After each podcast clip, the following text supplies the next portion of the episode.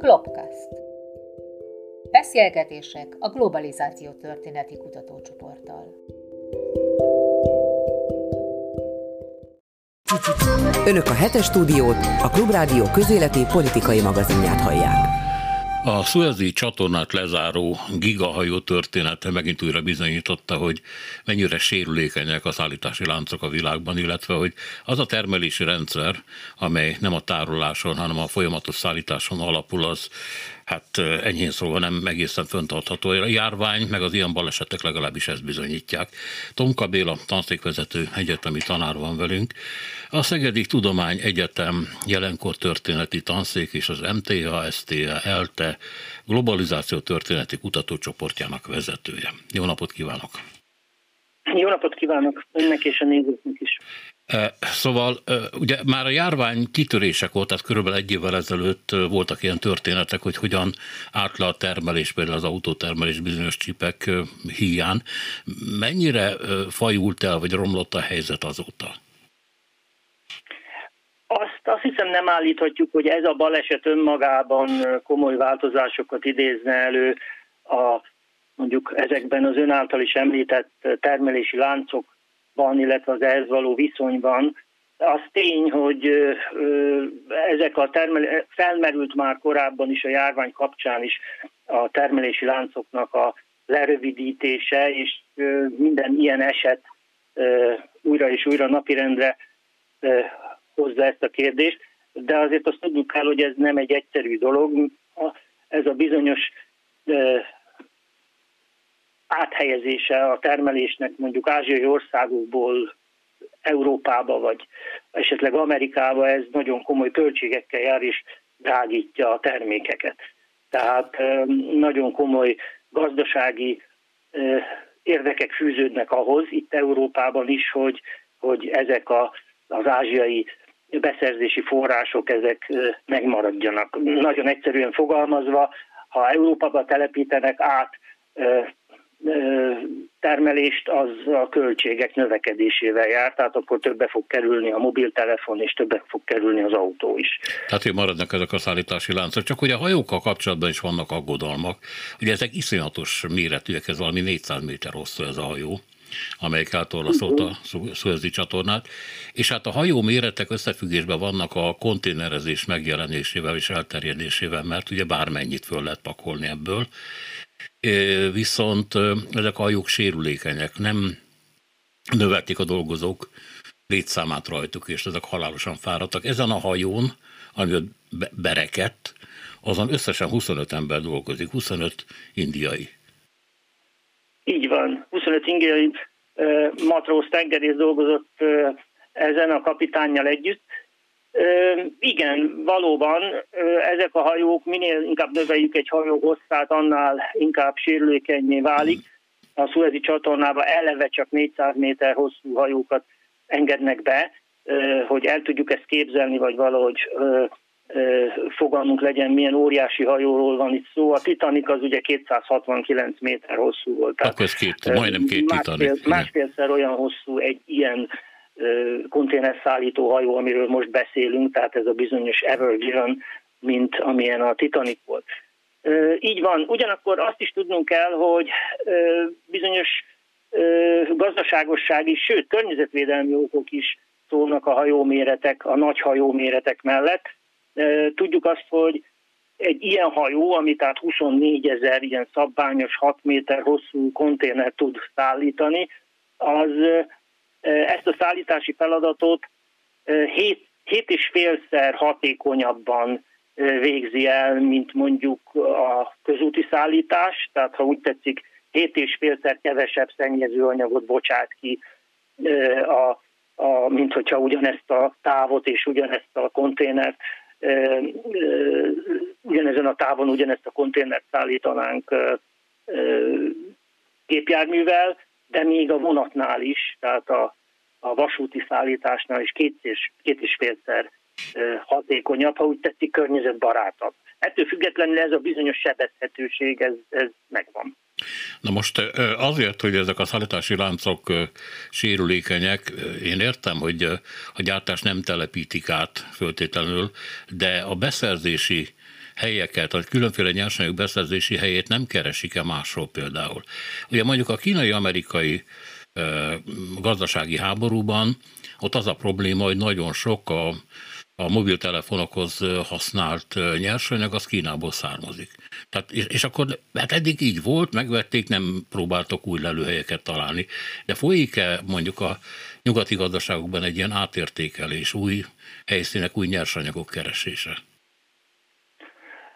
Létezik, bár ennek megint csak létezik ez a tendencia, de az is megfigyelhető, hogy azért valóban egyes cégek törekszenek arra, hogy Európába vagy Amerikába telepítsenek olyan gyárakat, amelyeket korábban gondolkodás nélkül mondjuk Kínába vagy Indiába vittek volna. Legutóbb az Intel jelentette be, hogy több gyárat telepít majd Észak-Amerikába és Európába. Tehát folyik ez a fajta gondolkodás, gyakorlatilag lépések is történnek ebbe a tekintetbe, de hát itt megint csak korlátok vannak. Tehát azt hiszem, ön például a ritka földfémekre gondol, amelyben nagyon-nagyon kevésre van szükség a világgazdaságban egy évben, de ezeknek a legnagyobb szállítója Kína, és Kína tudatában van, hogy úgy mondjam, monopól helyzetének, vagy kvázi monopól helyzetének ebben a tekintetben. Úgyhogy megint csak vannak bizonyos korlátok. Természetesen Kína is rá van utalva a nyugati világra, tehát ez egy oda-vissza függés. Vannak, akik szerint a függés még inkább megvan ebben az irányban. Tehát, mint ahogy a globalizáció az egy nagyon sok szereplős folyamat, a globalizáció résztvevői az abban résztvevő nemzetgazdaság vállalatok azok egymásra vannak utalva. De a globalizációt folyton fölrúgják a egymásra versengő nagyhatalmak háborúi, hogy most maradjunk Kínánál és az Egyesült Államoknál. Vagy például beszéljünk az olyan nagy cégekről, amelyek közölték, hogy nem hajlandók olyan gyapotot venni, amit újgó területeken a rabszolgaként kezelt helyi népesség állított elő, és a H&M ugye ez már gyakorlatilag ki van tiltva Kínából, és a többi ilyen nagy céget is fenyegetik. Ha ennyire ki van szolgáltatva Kína, akkor ez, ez nem árt neki? Tehát ha eltűnnek ezek a cégek, amikor ön persze nem lehet tudni, hogy hova adják el a termékeiket, mert Kína óriási piac volt nekik. Szóval mi lesz ennek a háborúnak a vége, vagy mi lehet? A függés kölcsönös, tehát ahogy mondtam, nem csak Kína függ a nyugati piacoktól, hanem ez fordítva is megvan. Persze, hát ezek nagyon látványos események, amikor mondjuk Kína kitilt egy kereskedelmi láncot, ami ruházati termékeket árul ebben az esetben, de hát ezek a világgazdaság szempontjából egészen marginális események. Tudjuk azt, hogy ugyan valóban a 2008-as válság óta nagyjából stagnál a világkereskedelem a GDP-hez viszonyítva, a világ GDP-hez viszonyítva, de visszaesés nem látható. Tehát az túlzás volna állítanunk, hogy ezek a hát szurkálódások, mert én inkább annak nevezném őket, hogy ezek érdemben befolyásolták az utóbbi években a világkereskedelem alakulását. A járvány mennyit alakít a globalizáció előrehaladásán, vagy megrekedésén, vagy visszafordulásán, erről is beszélnek már. Ugyanis nagyon világosan látszik, hogy a gazdag és szegény államok közötti különbségek azt hozzák, hogy a szegényebb államokban kisebb lesz az átoltottság. Ugye ez különféle akciók vannak, de ezek olyan nagyon sokat nem segítenek. Ezek viszont veszélyesek lesznek a gazdagabb államok populációja számára. Tehát a kapcsolatok valamiképpen nehézkesebbek lesznek, sokkal szigorúban nézik, hogy ki lépi át a határt, és milyen beoltottsággal, igazolványal, és így tovább. Így van, a globalizációnak nagyon sok területét lehet megkülönböztetni, az előbb beszéltem a gazdasági vetületéről, de van ennek migrációs vetülete, kulturális vetülete, politikai vetülete, és így tovább. Azt látjuk, hogy a, a migráció, a népesség mozgása az valóban nehezedik a járvány következtében, de más területeken meg éppen, hogy fölgyorsul a globalizáció, tehát mondjuk a kulturális kapcsolatok tekintetében, vagy akár a politikai kapcsolatok tekintetében, én azt hiszem, hogy soha nem hallgattunk annyi híradást arról, hogy mi történik a világban, mint az utolsó egy évben.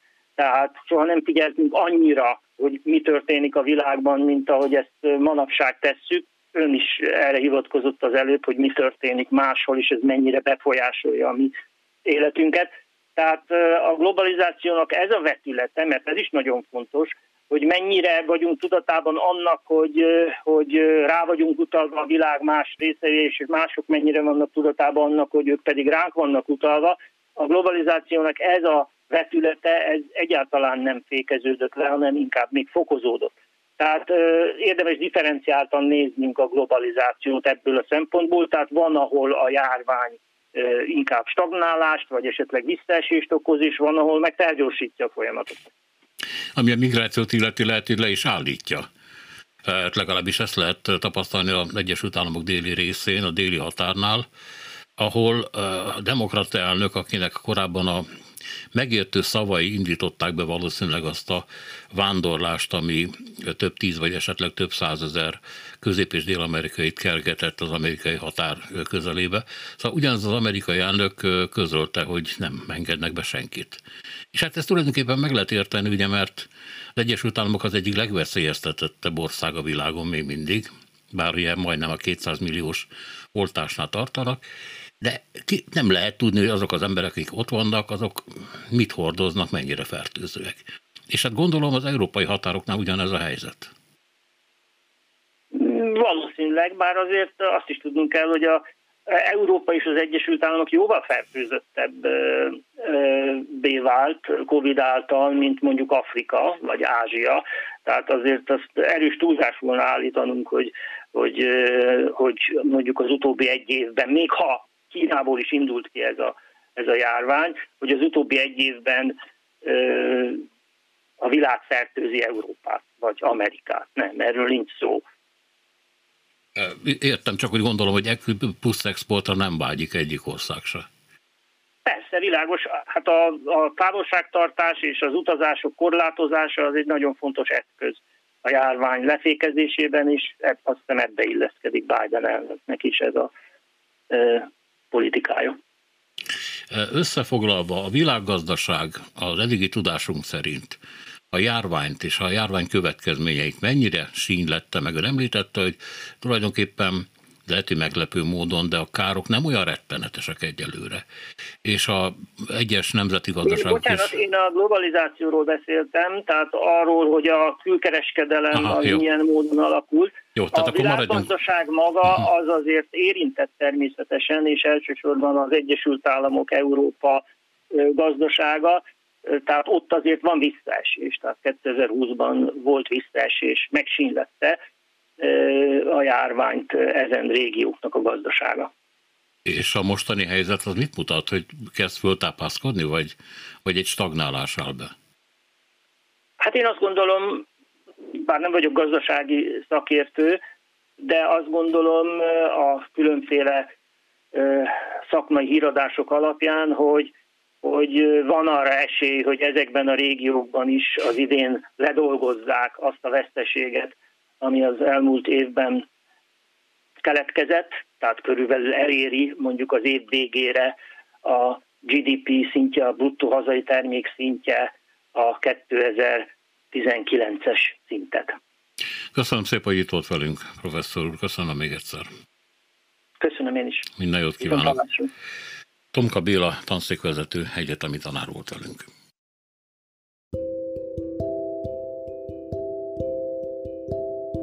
Globcast.